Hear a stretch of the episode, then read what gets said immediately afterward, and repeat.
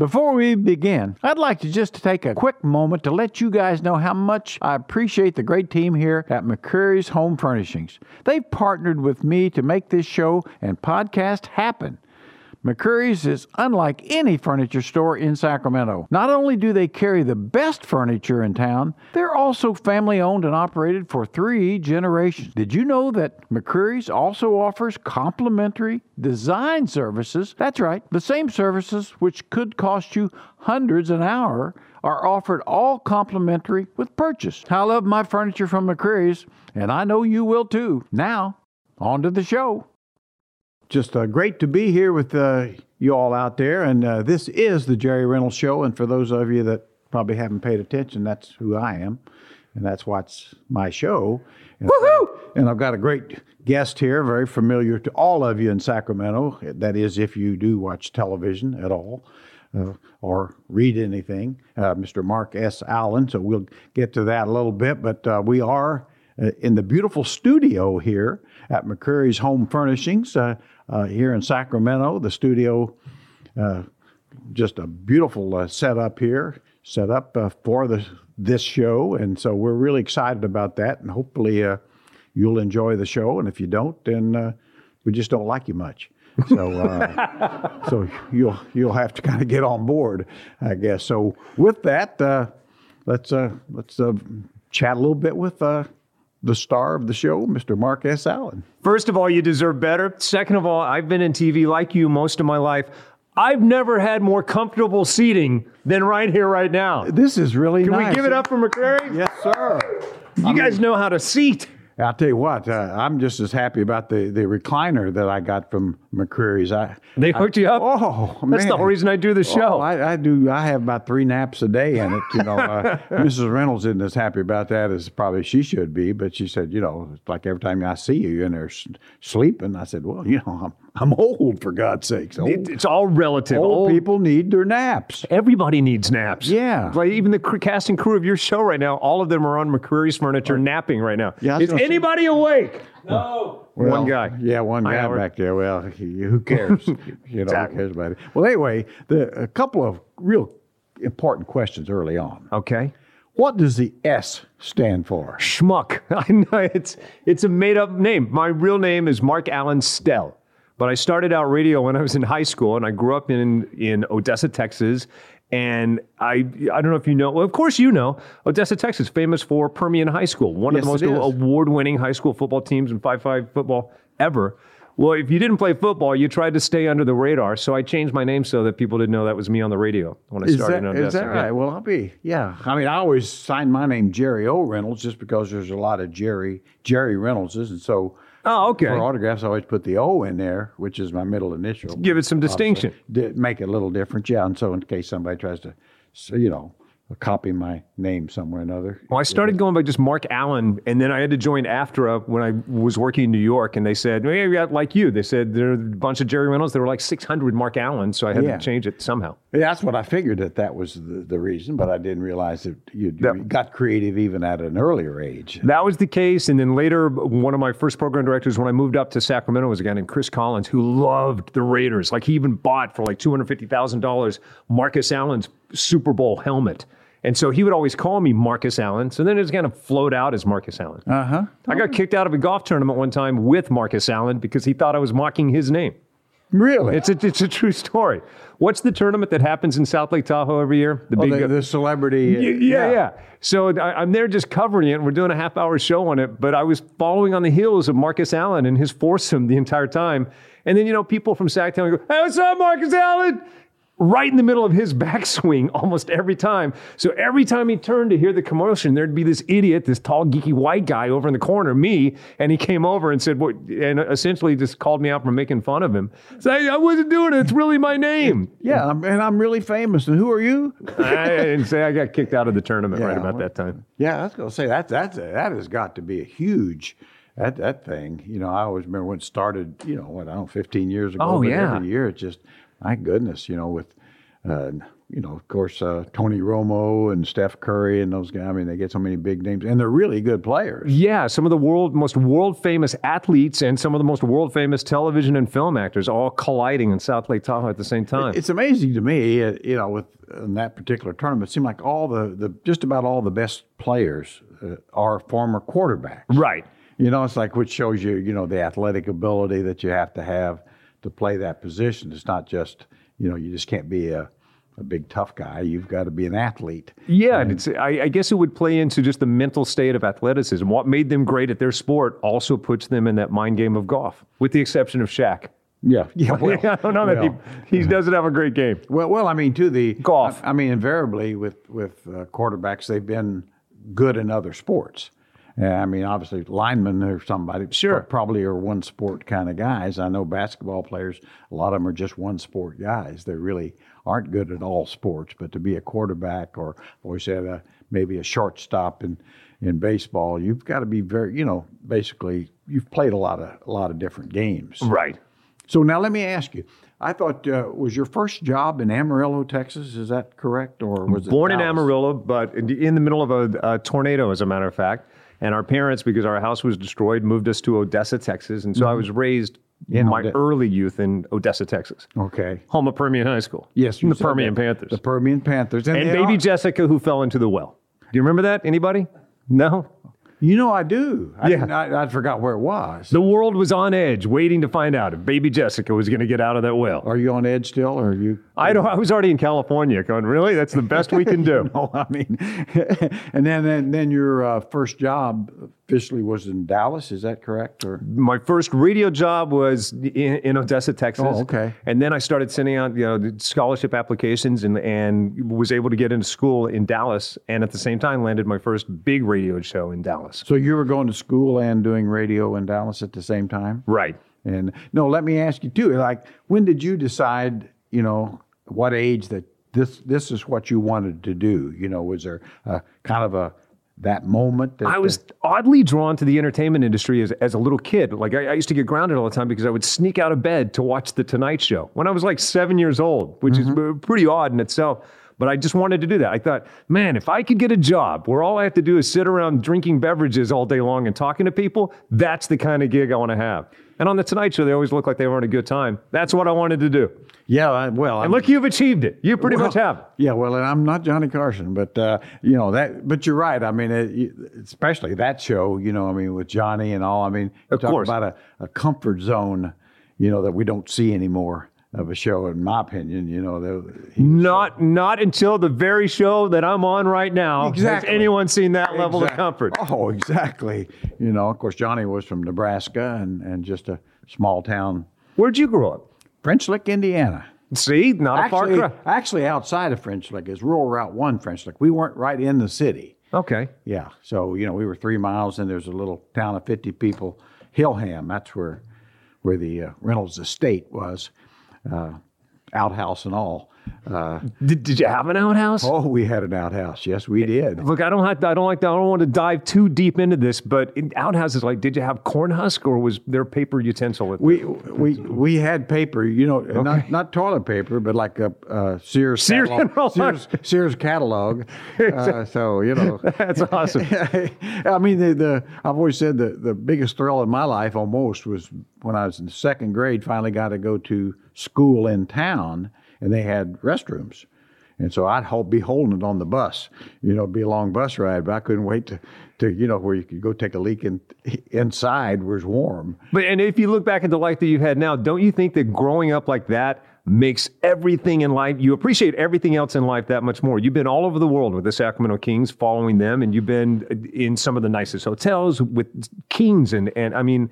Literally, you've hung out with not only athletes but also royalty, people that come to these these events. You've been around it all, and as a kid growing up in the Midwest, in the middle of nowhere, don't you find that you appreciate it that much more? Well, I think you have to. You know, I mean, I think certainly just my background growing up there and then, you know, going through the small college thing and, and the real world. uh, Sure. you know, to where, but now, you know, quite honestly, I, I fully expect to be in four star hotels.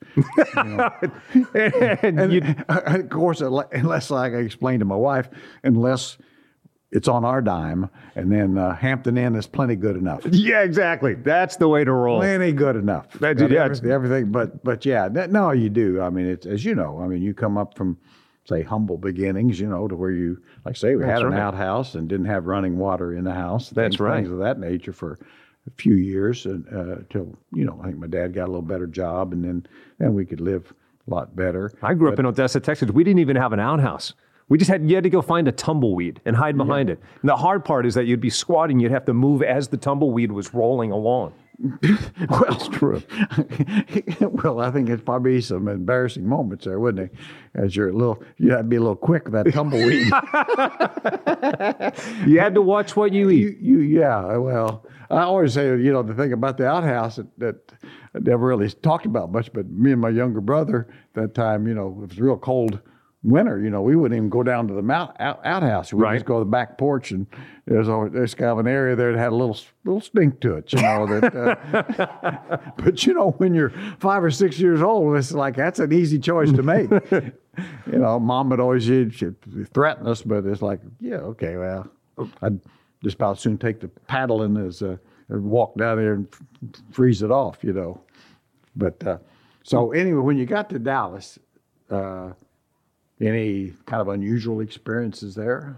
No, I was just using it. By the by the time I got there, I, I had my sights set on California. When I was a kid, I told my mom we took a visit to Disneyland, and I said someday I'm going to move to California. Mm-hmm. And my mom said California is full of crazy people. Yeah, well, she's right, you know. with crazy ideas, doing crazy things. Mm-hmm. And I knew at that moment, I got to live there Yeah, you- for the rest of my life. Uh, yeah, you're a perfect fit. Thanks, So, mom. I I always knew that I wanted to make my way out of there. So when I was in Dallas, I was just like sending out resume after resume to, to LA, anything I could do to get to town. And then landed a gig on the West Coast and moved to LA. And the rest is history. A major star, you, Bob De Niro, Al Pacino. It's, it's The rest is history. Started hanging out with them immediately. Uh, No, I, I sent out resumes and landed a, a scholarship in LA, and then uh my first full time California radio gig there, and started working there. And within a few months, the tele, the radio station I was working for purchased smaller stations all over the nation, and they purchased one in Sacramento. And they said, "Hey, we'll offer you great incentives if you'll transfer college up. We'll pay for the run of show for you to go to college." and we'll double your salary. Oh, and I said, that's great. And I thought I was with a, a friend of mine that had helped me get the job. And he said, I'm taking the deal. I'm going. And I thought, why? If LA is this awesome, how great must the state capital be? I'm taking that job. So I took it sight unseen and landed in Saquet. We kept flying over and I said, where, where is the city?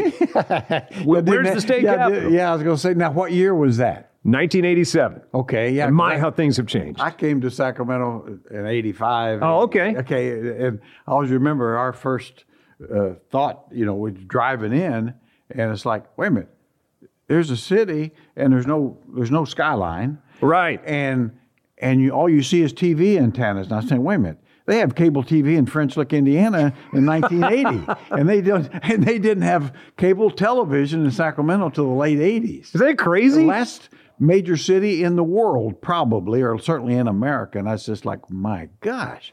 I remember when I first drove into, um, drove away from the airport, they had, someone pointed out like something that looked like an abandoned strip mall, and that was the old arena. Yeah. Like, hadn't they just moved into the new arena right about the time 87 rolled around? Yeah, that was, I think they were just finishing. I believe that might have been the first year. Yeah. Or, or they were finishing it up anyway. And, and of course, I, of course, I'm older than you and been here a little longer is that, that the, the original little tiny arena, you know, the Yeah. 10,000, eh, then, then where the, the, the second arena was, I always remember Reggie Theus going out there to shoot uh, pheasants.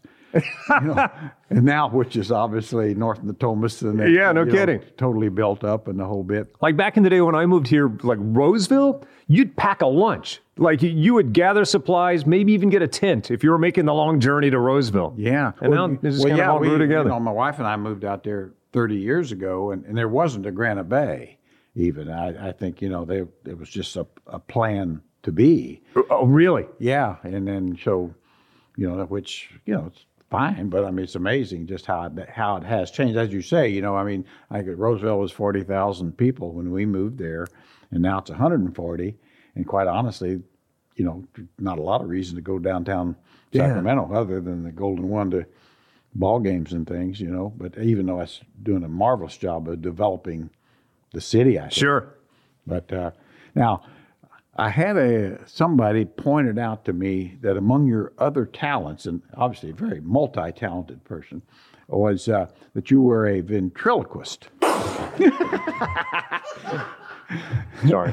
And uh, that would be Howard, my producing partner over there. Howard, well, he's a, he's a kind of troublemaker anyway. Yes, anybody that knows Howard Baird knows that he's. Uh, It's true. When I was a kid, um, because you'd see stuff on the Tonight Show, you would see Jay. I can't remember his name, but Jay and Bob that were on the TV show Soap. Um, you would see Willie Tyler and Lester. You'd see the, the kids. Look at Google them, kids. They used to be ventriloquist. But I thought, wow, so that might be my road into show business. Truth be told, I broke my leg when I was in a ski accident when I was seven and couldn't do any PE activities. And they parked me in a library and I started reading books. And one of the books was on ventriloquism. So I learned how to do it at a young age and then started doing ventriloquism. Put myself like my first year of college, I supplemented with radio and doing ventriloquism. oh, gigs. now, I mean, did you did you have uh, regular places you went to do shows and things of that nature? You know, birthday parties, bar mitzvahs. And by very popular bar mitzvahs. Like what kid goes, Mom, get me a ventriloquist. This is going to be a party. Uh-huh. Um, no, in fact, doing ventriloquism guarantees that your virginity is going to be around for a long, long time. as it turns out, I did Yeah. not realize what a setback that was going to be. I probably Well, would we- have had that as a hobby. We, we do sympathize with you. You know, hopefully you figured that out uh, for too long. I know. I, yeah, I got around it. I, I, I- my first dummy was hand carved to look like me at that age, and then somewhere recently, someone had found a picture of my son at about eight years old next to my dummy. They look identical. It's eerie. That is There's a horror movie in that somewhere, Howard. We should do that. that would be that would be a, an excellent premise for a horror movie. So yeah, I You did, know, did I, mean. I, I don't know. You know, I, I can't. Don't want to get too personal with your life, but let's see what what else I was going talking about. Uh, oh, I know what what I wanted to ask you about. In 1988, in uh, you went up on a billboard Yes. supposedly uh, for muscular dystrophy. It happened.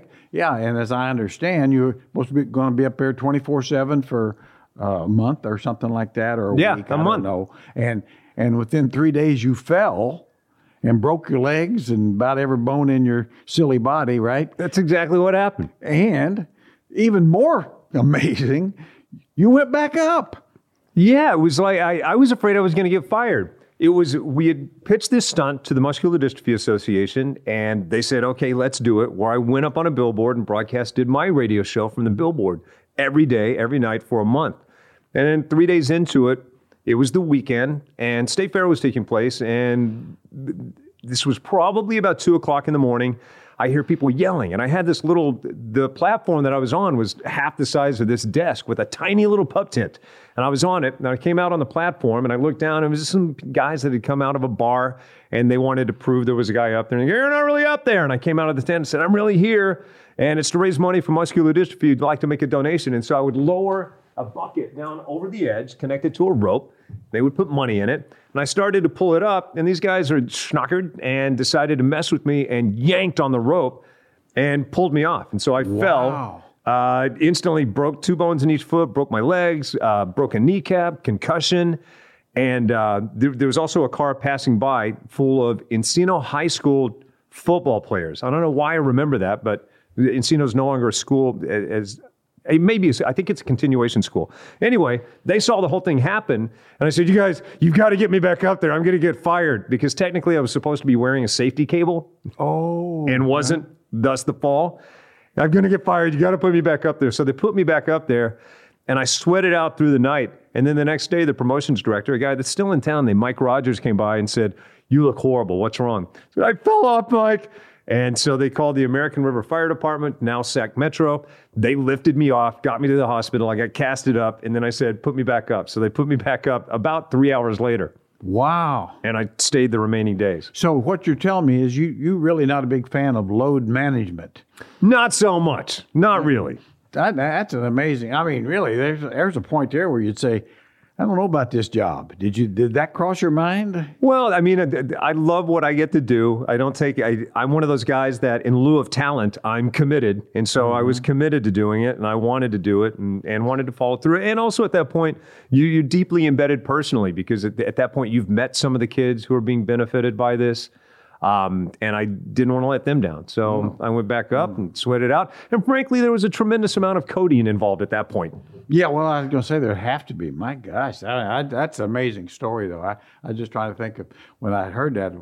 You know, is there anything I've ever done? Anything? Uh, no. I mean, I remember as a coach in small college, once I kicked a chair and it was bolted down. I broke, and I'm, you know, one of those deals you're going to show off and think, I'll kick his chair, and and the chair didn't move, and Right. It's like early in the half, and it just broke my big toe as it turned out, you know. And I don't remember assistant coach was saying something like.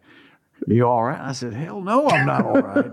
I said, well, we're not going to call any timeouts either. We're going to get through this till the Oh, half, man. you know. And I, but uh, that's a whole lot different than having. But anyway, that was, uh, of course, makes you more embarrassed than anything. You Is know? it funny? Like anytime you throw like a, a fit of rage or whatever, you're always going to kick like the chair that's bolted down. You're always going to punch the wall right where a stud is. Yeah. There's Yeah, always well, something in life telling you not to behave that way. Yeah, well, you reap what you sow. That's you That's know, right. I mean, I think there's a little truth in that. You know, if you want to act like an idiot, then you then you'll get what an idiot gets. You know, I mean, as I think Ron White always says, uh, you can't fix stupid. yeah, exactly. you know. I wouldn't be here had I not fallen off that billboard. I wouldn't be here talking to you right now. It was a really slow news week, and I fell off. And so all the TV stations in town, KCRA, KXTV, Fox 40, Channel 10, um, they, they all came out to do live shots from this place where this idiot was living on this billboard. KCRA started doing like broadcast from the billboard. They did, Shelly Monahan was the weather person, and she did a weather report Oh, every yeah, night. sure. And then um, the CBS affiliate, which at that time was Channel 10, did a story on it that get picked up by the national network. And a guy named Matt Chan, who was producing PM Magazine and creating an adjunct show for young adults called Scratch, called and said, Hey, I, I saw you uh, on the news having fallen off that billboard. I think you'd be right for my show. You want to be a part? So he hired me sight unseen to do this kids show called Scratch. Of course, uh, but that's a catch twenty two, though. I mean, you're right. Probably it helped you obviously in your. I would have jumped had I known this was going to happen. But but I mean, it's also true. You could have died. It's true. Right. So that would not have helped your career. Had I died, my work would have been better. I guarantee. you. But You know, I mean, you know, there'd be a little memorial of some type to you. I would assume. it, it would have been a blip. There are No, many I mean, people. it- I don't know if you have trollers on your show already, but they're all jumping on right now, going, "The world would have been a much better place." yeah, well, it didn't happen. I'm well, sorry. as you know, yeah, with uh, you know, with the way uh, the internet is the, these days and all that, uh, you know, there's going to be somebody say, ah, That that kid show that I was on, Scratch. Um, the other two people, Lisa Ling, went on to Oh, yeah. become Lisa Ling, world famous, renowned journalist. Yeah. Uh, uh, partnership with Oprah Winfrey and like a show on National Geographic. Well, you've been you've been around. I mean, just about every super famous celebrity in America at one time or another. It seems to me, right? I mean, I, I've had the lot of- pleasure. I've loved movies my whole life, and I've had the pleasure of of intertwining that into my broadcast situation. So, having done a syndicated movie show for the last twenty five years, I've been on the set of pretty much every single tentpole movie imaginable. Well, you've got uh, as I six Emmys. Yeah, I mean, my gosh, that's it's shocking. You look at me like, how the hell did this waste of a human being get six Emmys? that didn't I saw the look in your face, no. I, but it happened. I don't know how it happened. I would say, well, one or two, maybe six. How did this guy get six? They, they, they could have blinked an eye. You know, I mean- they obviously didn't check the reel before they gave it. Yeah, I mean, would, would they just hand them out like candy? They were the just handing. It was a really bad You could, year at the end. I was thinking when I read that, it's like you could be like Kramer on Seinfeld. You could walk around carrying your image, you know, like uh, you, Nobody believes it, so I want to carry him around. Again. Yeah. No, it really look. It really happened. well, see, for just for your information, not that you, I've got two I know, sports broadcasting, but but just two. but well, I, I, mean, mean, if you got six, it's because it, like your team probably submitted you, and then they got you the Emmys, and now they moved on. They forget how many times they submit Grant. oh, probably 25, 30. He's got two also. No, see, you probably were submitted twice and won both times. I think You're on batting 100. Actually, I think I got him as two. Exactly. You're right. That's the way I'm. That's my stance. Let's He owes me his two. let's be. Oh, you're gonna have trolls now. Yeah, yeah. The Grant team's online right now. Grant's team's Jumping on. aboard. No, I mean, obviously, I, you know, I am the beneficiary working with Grant. He says, you know, a real like yourself. I mean, real pros in the business. You know, it, it, there's training involved. Do you guys? I told you earlier when I came in backstage. I told you earlier that I, I get happy when I see you, and it's just because having like. uh, I can't think of Sacramento television without thinking of you. I can't think of Kings or, or NBA coverage without thinking of you. And so Well, that's nice. that association of which you and Grant side by side, and then to have the joy of having you in the movie that Howard and I made. uh, yeah, yeah, it's that was very fulfilling. Thing. That was really, uh, really a neat deal. Obviously, uh, uh, Ball Busters. Uh, That's uh, right. You, you and Howard Bird uh, have been involved in I don't know how many movies, a whole bunch. I'm sure you can tell us. Six now, Ballbuster coming out this year, 2020, uh, probably late second, third quarter, 2020. Uh-huh. And uh, I know, uh, I think Howard, uh, who, who, who unfortunately we'll talk to at a later date. Uh, Right. you know, Wait, did you involved say fortunately or unfortunately? either way? Yeah, either way, it Either depends on where you- you can spin that about any way you want to. But uh, I know he's involved in a few more. But now, how was you, how did you get involved in movie making? Obviously, your background, you you know everybody in the in the business, that's for sure. And I mean, I'm sure that's a great advantage. Well, I've got a, a lot of friends that are in the industry that have done really well in the industry. And I had always thought that my opportunity to get into the industry had passed. I told my mom when I was a kid I wanted to make movies for a living. Uh, my, I used to make stop go animated movies in elementary school and then just, you know, grew up and out of it and thought that that moment had passed and had a lot of friends in the industry. But I, I didn't know if I wanted to go into the industry uh, to fail.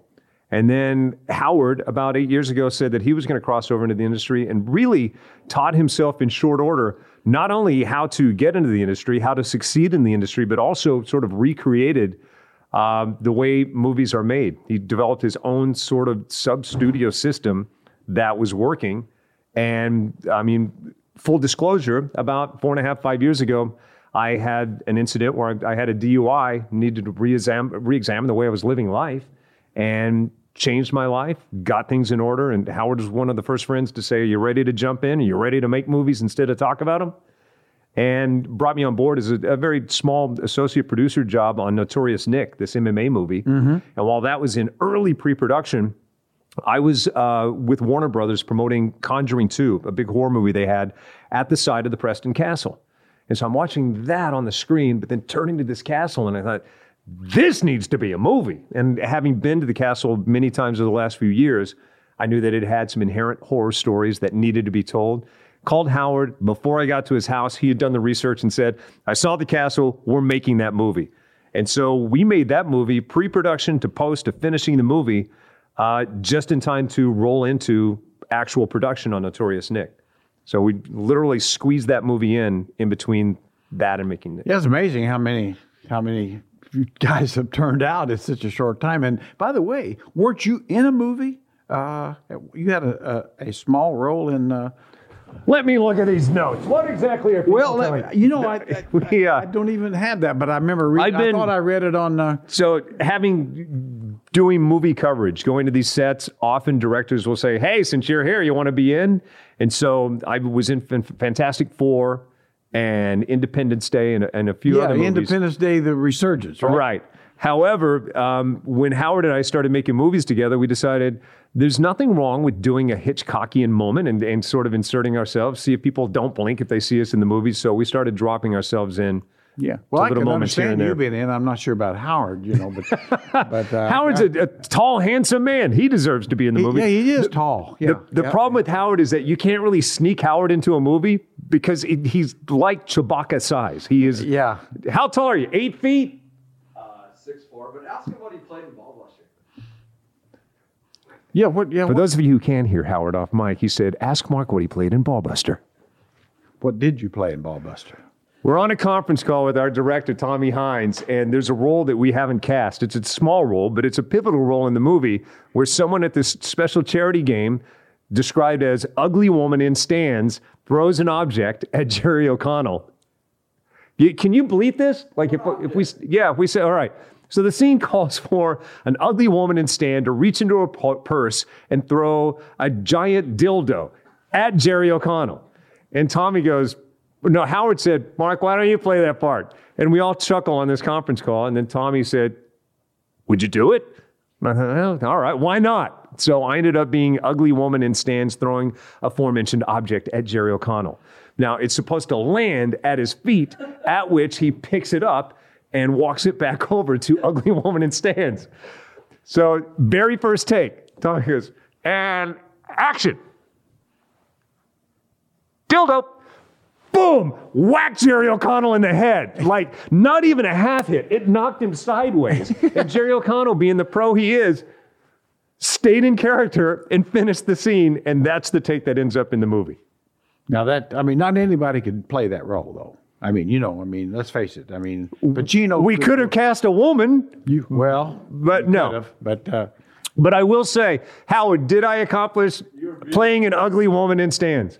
I made a very and, ugly and- woman. And, by the way, for those of you that are still watching, uh, Howard is in the studio. That, that's one of the reasons we're talking to Howard and making a little fun of him. That's right. My But we would, uh, even if he weren't here, we would still make fun of him. We, we, with love, love and peace. with love and respect. That's right. With love and respect. So you're in the movie. Is this your first role in a major motion picture?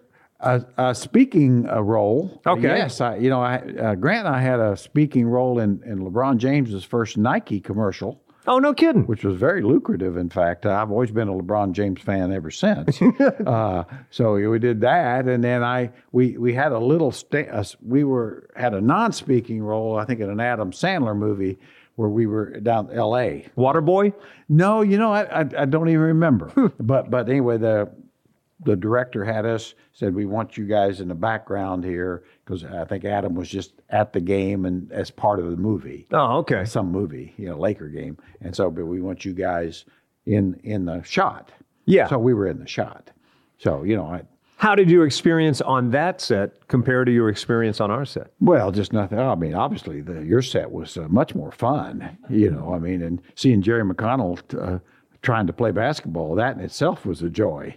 I mean, We didn't really think that one through, but he delivered on the comedic side. Yeah, well, I was going to say, well, actually, it's amazing how by using the stunt double and all. that, I mean, because I mean, he he couldn't play Dick, you know. I mean, he, Can you, know, I mean, and uh, but the, the but by it's amazing how you could can combine it and kind of make it look like he actually could play. Right. We surrounded him by some people that could play, but you, you guys were great. I mean, there is whether or not you live in Sacramento or know you and your performance with Sacramento Kings, the moment you appear on screen, suddenly it really leans into looking like a legitimate game. Well, yeah, well, I thought you know, obviously with Grant, uh, we've been together so long, like an old couple, so it's Right. easy, easy just to, you know, it's like it's a Kings game kind of, and, and so we just played it that way. And of course, I was excited. It was it was legit because I, I was getting paid. You know, I mean that brings joy. I mean that's true joy. I've always said the two most joyful joyful things in my life now are. The third uh, Wednesday of the month, I get Social Security, and, and I used to get per diem envelopes when you go on the team plane. I mean, that those are joyful times. To get the envelope. Oh, get that envelope of cash. Well, you were remarkable in it, and I know we invited you to one of the test screenings of it. How was it watching your film? I, I thought the best part was me and Grant actually. Ladies and gentlemen who haven't seen Ballbuster, I want for you, I, I know this isn't a dog and pony show, but I would love to see, break off a sample of your moment in the film. What's one of your big lines? Ah. I love Royals basketball or something like that. I promised I wasn't going to cry. I love it. See Yeah. you deliver the dialogue. I it was beautiful. Just uh, well, it, it was a, an emotional moment because the fact is, I of course I grew up being a Royals fan, Cincinnati Royals, Of course. which are now the Sacramento Kings. So you grew up loving Royals basketball. I did grow up loving Royals basketball, and, and Oscar Robertson, uh, maybe the greatest player to ever play, uh, certainly one of them. Well, this year we're rolling the film out, and you know, as much as it it isn't a basketball movie, it's more about heart and journey and redemption. It is also a basketball movie. How do we tell people about this movie this year? How would you describe it? Well, it's a comedy about, uh, uh, you know, redemption, courage, fighting back, come, overcoming adversity, screwing up a lot. Got it. I didn't know if you were going to say kind of uh, real life, actually. You know, kind of like what our lives. Mine especially. Well, no, I was going to say anybody that, well, anybody over 40 understands. I always say, you know, it's like, okay, you if you don't have some screw ups in there, Right. you haven't tried very hard. I mean, that's that's part of the deal, you know. You you mess up and you get you learn from it and try to not do the same thing again. You know, Yeah. I, I always say that's the old deal about they say, you know, what is uh, experience? Experience is uh, learning that you screwed up and try not to do it again. That's the point. Exactly. Show me someone who hasn't made a mistake, and that's someone who hasn't done anything. Yeah, exactly. You know, I mean, you you've got to try things. You know, go out on a limb a little bit, and, Right. But mostly, I think you know, be yourself, do what you think's right. You know, which obviously. Now, let me ask you. I always want to know. I mean, you do all these celebrity interviews and things, and been around the, the top celebrities in America.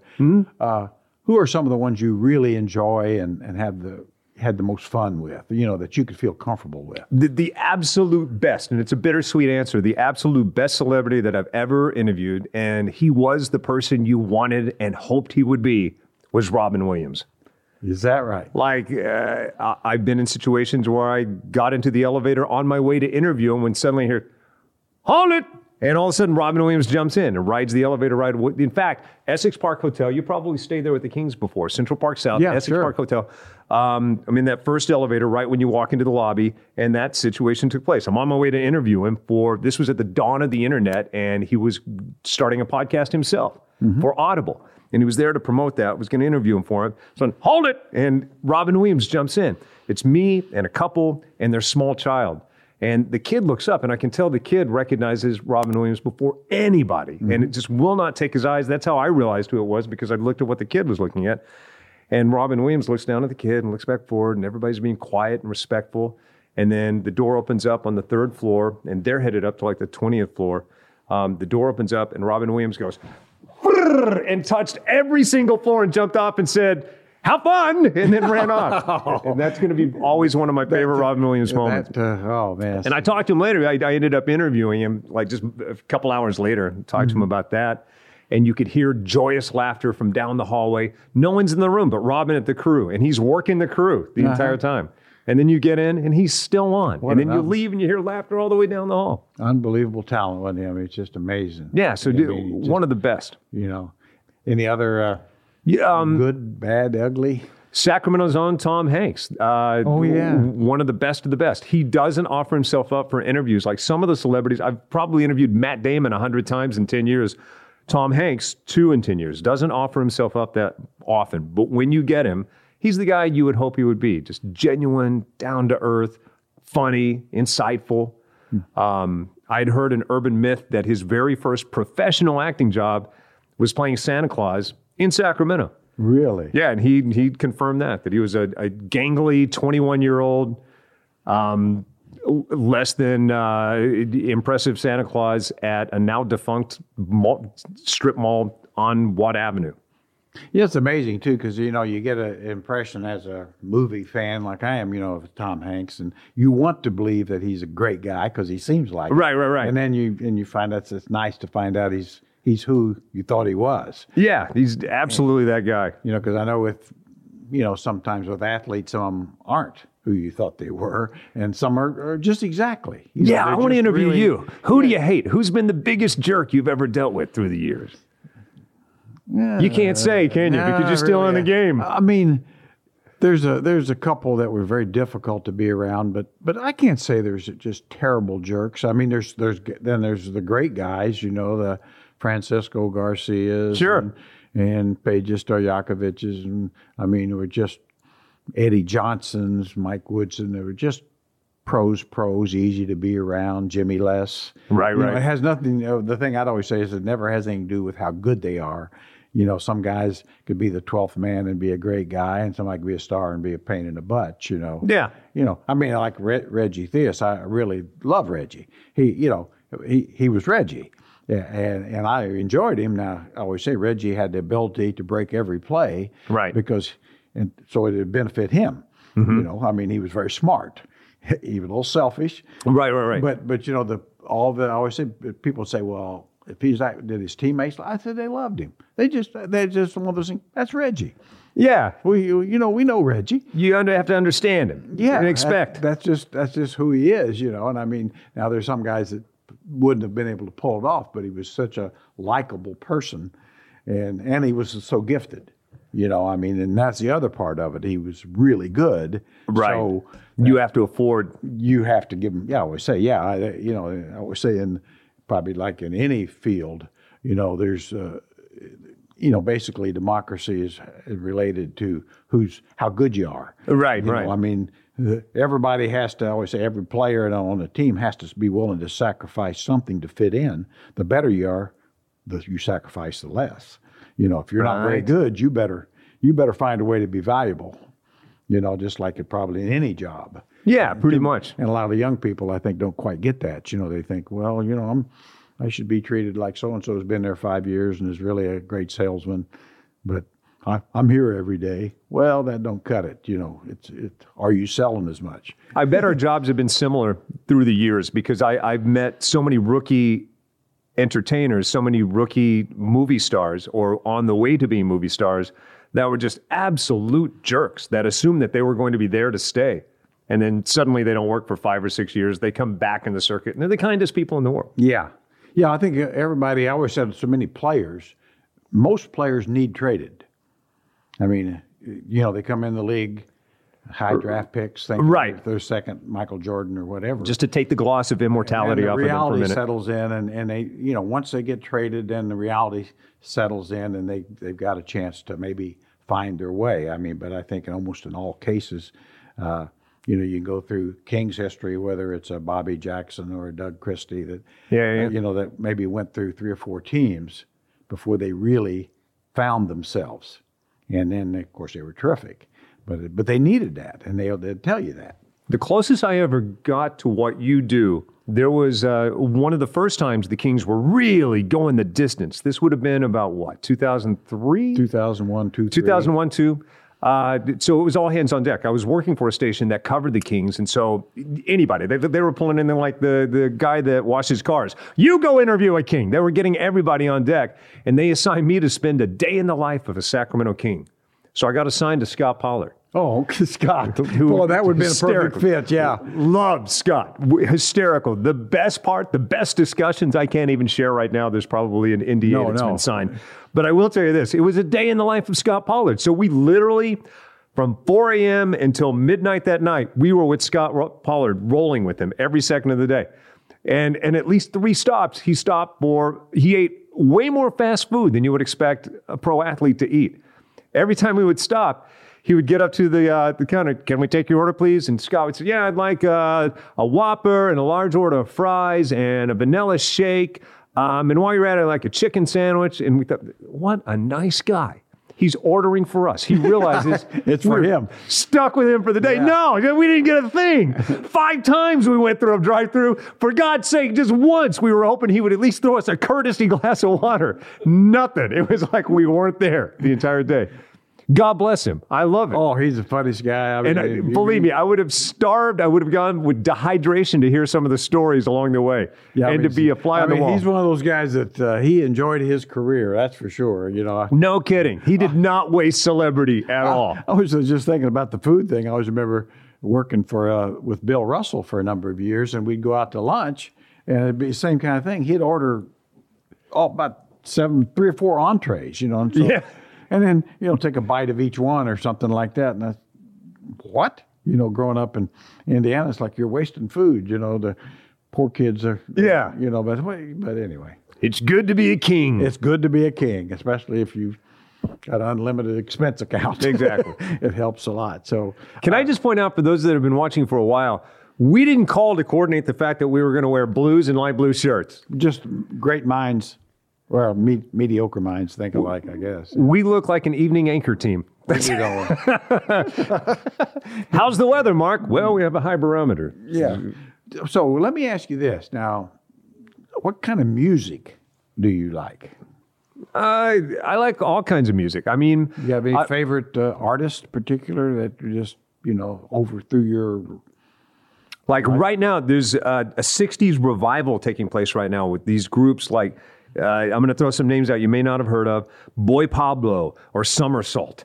and they sound like the stuff that my parents and, and aunts and uncles turned me onto when I was a little kid, like Beach like Beach Boys and stuff like that. So I'm into those bands right now. But growing up, Beatles, Beach Boys, Rolling Stones had a huge influence on my life. Then later, I got into top 40 radio. So pretty much anything that hit the top 40 from 1982 to 1994, I'm a huge fan of. if it was in the top 10, I'm a huge fan of it. And I remember when when my friends and, and at clubs, we were all spinning hip hop. But you thought you'd never hear that on the radio, and then it started breaking through. You'd hear Rob Base, Run DMC, Beastie Boys, and I remember like program directors saying, "We're going to play this now, but it's just a fad. It's going away." And now it's the empire. Like, So, like growing up in Texas, so uh, was was country part of? Uh, you know how you rebel against you know Yeah. w- what's kind of going on and Yeah. what's pushed on you. So it it was, but that wasn't part of my scene. yeah, the same way. You know, I, I never really had any real interest in country music. Um, I have more now. You know, Chris Stapleton and Oh, yeah. Smooth as Tennessee whiskey or something like that is is great. And it, like You right know, now, if you said Willie Nelson's here, he wants to get high with you, I would blow four years of sobriety right now just to say that I did that. Yeah. Well, Willie would want to do that. Actually, you know what? They just came out. I hate to like go all newsy on you, but they just came out that Willie Nelson said he's no longer smoking marijuana. oh, really? Wow. Consuming nonetheless, but not smoking anymore. Well, I know he and uh, uh, they had a thing with Don Nelson. They li- lives in Hawaii. They all live in Hawaii. Yeah, play yeah. A lot of poker together. And uh, Nelly was saying that's what somebody asked him what he's doing. He said, "Well, mostly just smoking pot with Willie Nelson playing playing, playing poker." Sure. So I guess you know, of course, if you're 78, nine, you ought to be able to do what you want to do. I guess. I just applaud that somebody can do that and play poker. Yeah, I do. I wonder sometimes, though. Uh, you know, quite honestly, some of the older artists like Willie, that at some point, you know, it's like an old a- athletes that, uh, you know, they, you know, the, the ship has sailed a little bit. You know, I mean, I you, Right. You, you want to, you know, you you you want to remember them like they were and their voice and everything, but it, it's not there. It's not the same. And I, I just sometimes think that, you know, whether it's just you, you know, as a kid seeing Willie Mays stumble around in center field, it wasn't a pleasant.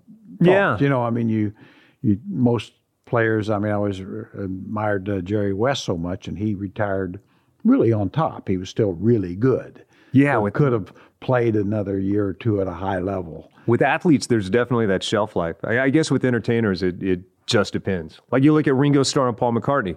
With no offense, if you go to see Ringo Starr, you go, ah, I miss the way it used to be. But if you see Paul McCartney, Yeah, he still- sounds exactly the same. Yeah, I agree. Yeah, I mean, it's yeah. They're obviously it's like anybody. Some there are you know athletes. There's a Tom Brady. There's a Drew. Oh, right, yeah, that- yeah. That can still be really good, if not terrific, in their 40s. But uh, that's a rare. That's a rare one, you know. Or Kareem Abdul-Jabbar could still be really terrific at 40. But Sure. but most uh, it slips away. Glory days. Glory days, and of course, I think that applies to all of us. Right. You know, I'm still waiting for the glory days, but uh, I'm sure. You haven't even hit your stride yet. I haven't. You know, I'm I saying- have not hit my stride. I mean, look at this studio. I mean, look at you. Did you ever in your wildest dreams think that you would be on the forefront of technology, delivering a show the way the future is going to get everything on demand, like this podcast, in a studio as beautiful as this, all dedicated to you? now using my name is in forefront forefront of technology, I just learned to text about two years ago. So. Wow. So, so It's a slippery that, that slope. Was, that was a major step, you know. And I still, I always tell people, I'll text you back, but no more than five words. You know, you know that's why they have phones you could to actually call and talk on. By the way, Well, you know, they get you in. Texting is kind of the gateway drug to the rest of technology. You're going to have your own TikTok channel like within the next two weeks. I guarantee it. Do you TikTok yet? no. Somebody on staff, I guarantee you will thank me. You will thank me the day you start TikToking. Get him to, will you guys please? I'm begging you. You won't regret it.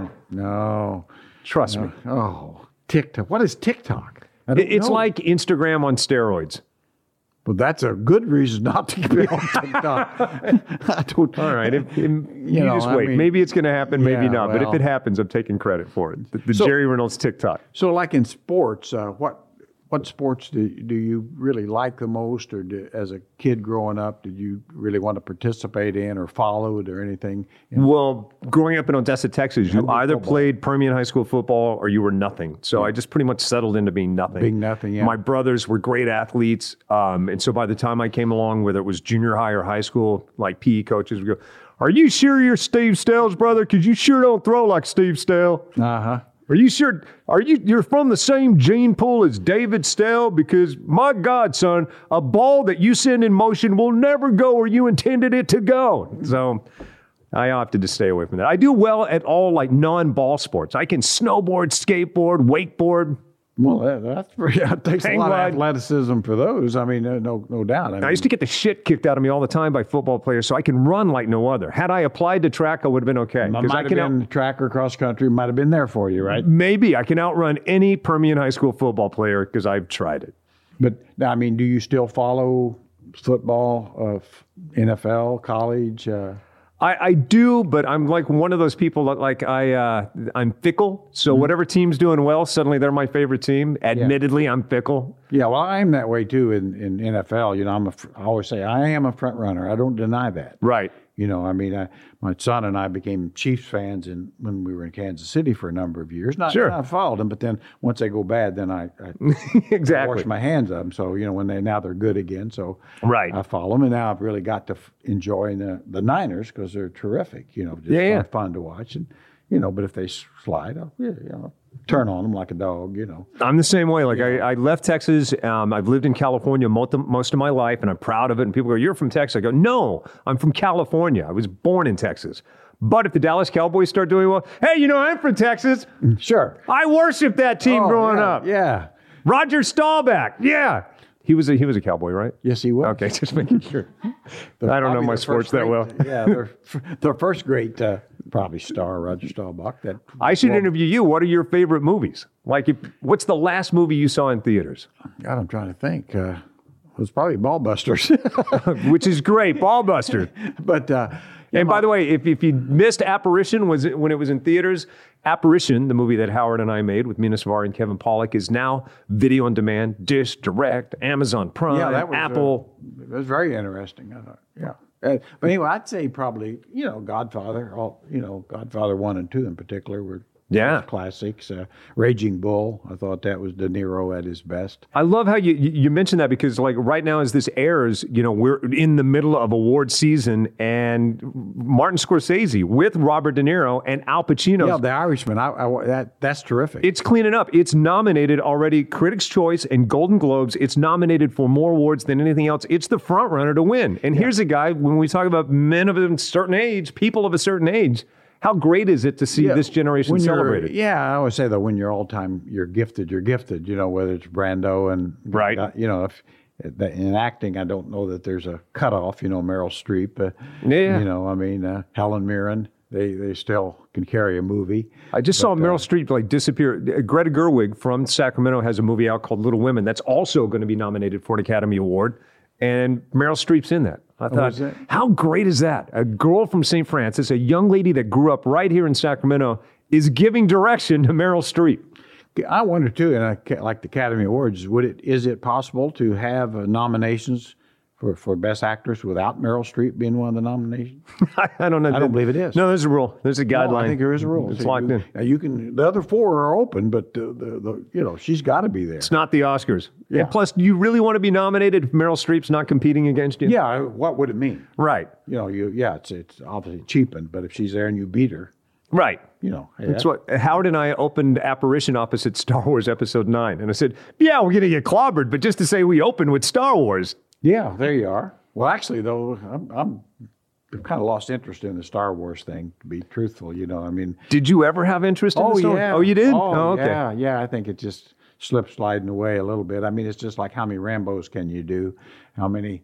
One too many, evidently. Yeah, I think so. Yeah? You know, I mean, I think I don't know. I mean, it's it to each their own. It's just not something that uh, you know interests me a little bit. It's even like the Game of Thrones. I just loved it, and then they just kind of sped it up and sped Right. it up. You know, I mean, it's like all of a sudden the dragon it might as well have been a, you know, he did more damage than a jet jet plane. You know, I mean, it's like, well, if you if you could have done that, why didn't you do that sooner? Someone should have figured that out. Yeah, it's like, hey, let's just, we don't need all these thousands of men. We'll just, uh, hey, dragon, go up there and just Right. In, the city. The person that was in charge of that particular plot line was also in charge of keeping Starbucks cups off the set. and it Is didn't that- work out. You, did you know that? I did not know that. Yeah, the big finale of Game of Thrones, some production assistant left a Starbucks oh, cup oh, and that- it made it to air Oh wow. on the set. yeah, that's what you call a, a major flub. It happens. It happens. Yeah. Much like much of my career. Yeah. So, what are your favorite celebrities? Is there any movie star? If you could meet any movie star that's working right now or ever, who would that be? Well, I actually did meet him. Probably my favorite most of the time was Jack Nicholson. You, you met Jack Nicholson? Well, you know, I, that, that's back when I was coaching. He was, and at that time he'd go to all the Lakers. yeah, games. always courtside. And uh, you know, I always remember him. But we had a little short conversation, but it's kind of funny because he'd. Uh, I was in front of him or something like that, and he and he said something like, uh, "Hey, uh, hey, Jerry," he said, "Why don't you sit down?" And I said that it's bad enough to pay whatever it was for these tickets to see uh, a bad basketball game and not be able to see it. And I said, and I told him, I said, "Yeah, I know how you feel. I, I just saw Prizzi's Honor." and uh, and he he laughed, and then you know, it, That's and great. then we had a couple little chat, you know, just a little thing like Yeah. that. yeah, uh, and uh, and that was, you know, so so yeah, they came back at him, but I mean, I always respected him not just for his acting ability, but but uh, I mean, loved basketball, very knowledgeable about basketball, and Yeah. love of the Lakers, even though you know I detest the Lakers, but. uh I didn't know that. Have you been public about that before? Does everybody knows you detest the Lakers? Yeah, yeah, they do. I, and I used to be a big Laker fan because I was a Jerry West fan until I got in the NBA. And then I saw the error of my ways. Right? You know that they are the enemy, even though they may not know they're our enemy, but they are the enemy because they're the Lakers. They're in LA. They got all the advantages. It's our California cousin. Yeah, which brings me to another issue. I I don't know what your thought. You know, have you ever thought? And I know most people don't. The Warriors are, call themselves the Golden State Warriors. Right. Now, how is that? The Clippers are in the same state. Yeah. The Lakers are in the same state. Right. The Kings are in the same state. How do they get Golden State? How do they get the whole state? And why aren't they the? Why weren't they the Oakland Warriors when right next door was the Oakland A's and the Oakland Raiders? What's the deal with that? I'm pretty offended by it. If I'm if I was in Oakland, I'd be pretty offended by it. Now they're going. Now they're the Golden State Warriors going back to San Francisco. Right. Do you have blue eyes, by the way? I think they're kind of blue green. But that blue makes them pop. They, so And the reason I tell you that because Oh, Howard's over there laughing because I accidentally whipped out a Seinfeld just a minute ago. And anytime I wear blue goes, Howard says, you know, that blue makes your eyes pop. And he's making fun of me because I did an interview with Seinfeld one time where he gave me shit from beginning to end because I was wearing a blue shirt. Jerry Seinfeld. Now that would be fun, huh? He goes, You knew what you were doing. At some point, someone told you that you look good in that, and now you wear it every day. Yeah, actually, my I think my daughter told me that. So that's that's they true. do make your eyes pop, Jerry. She didn't say I look good, but I look better than usual. I think is the, the exact words. From a daughter, that's you a know, compliment. I mean, so yeah, you, you take that as, but I mean, Jerry Seinfeld, come on, I mean, He was great. I, I interviewed him, and they said, you know, Mark uh, is from Sacramento. He goes, Sacramento, Laughs Unlimited, in the old sack. And I said, that's right. He goes, I was depressed about that. He goes, I used to play that. I think, this is the best you can do. The old sack. Come on, kids, let's load up the station wagon and go see the old sack. the best you can do in Sacramento is a tourist attraction that sounds like elderly genitalia. And I used to play a club there called Laughs Unlimited. And as I recall, the laughs were quite limited. Which is good recall because he used to play, you know, he and like that entire generation of comics, Leno, Shandling, Seinfeld, they used to play Laughs Unlimited because they would work out material and they would be playing the bigger clubs in San Francisco. But if it worked in San Francisco, that was almost a guarantee it was going to work for Middle America when they played the Tonight Show. Oh. So they would drive over to Sacramento to test out material that was out. more Middle America worthy. that that's amazing. I mean, what a marvelous career he's had. I, I always said too, you know, with Seinfeld and Leno, some of those guys, they, you know, their their comedy was based, you know, on on real wit and funny lines, not necessarily vulgarity and body parts and Yeah, it was more situational. Yeah, you know, where I mean, I, I get a, I love Bill Burr and, and Ron White, and guys like that, but Right. but obviously their their slants uh, go a lot of different directions, you know, like uh, so many comedians. But uh, Yeah, I I love comedy like music. I love it all. Like anything that's well, I that's think yeah, sticking. to me, it's like like sports, if you're you know anything that's really good, you know, Right. If if it's really they're talented, you know, talent sells. I think, you know, I mean, I think, like I say, that's with uh, you know, people always say sometimes we're doing games with, with the Kings and the Kings weren't very good, and they say, well, how how can you enjoy? I said, well, I enjoy it because I love basketball. And, if, and I love seeing it played well. I would prefer it's played well by the Kings. Yeah, yeah. But I can appreciate it if it's the other guys. Of course, talent is talent. Talent's talent, you know. And I mean, I think that's like say with with movies, that, you know, with terrific acting and stories and all that that kind of stay with you. You know, I mean that that's uh, pretty meaningful. That's right. So- I, I got to be honest. I don't know if you've been able to tell, but I've been incredibly intimidated being out here with you because you're a sports guy. I've never played a sport well in my entire life.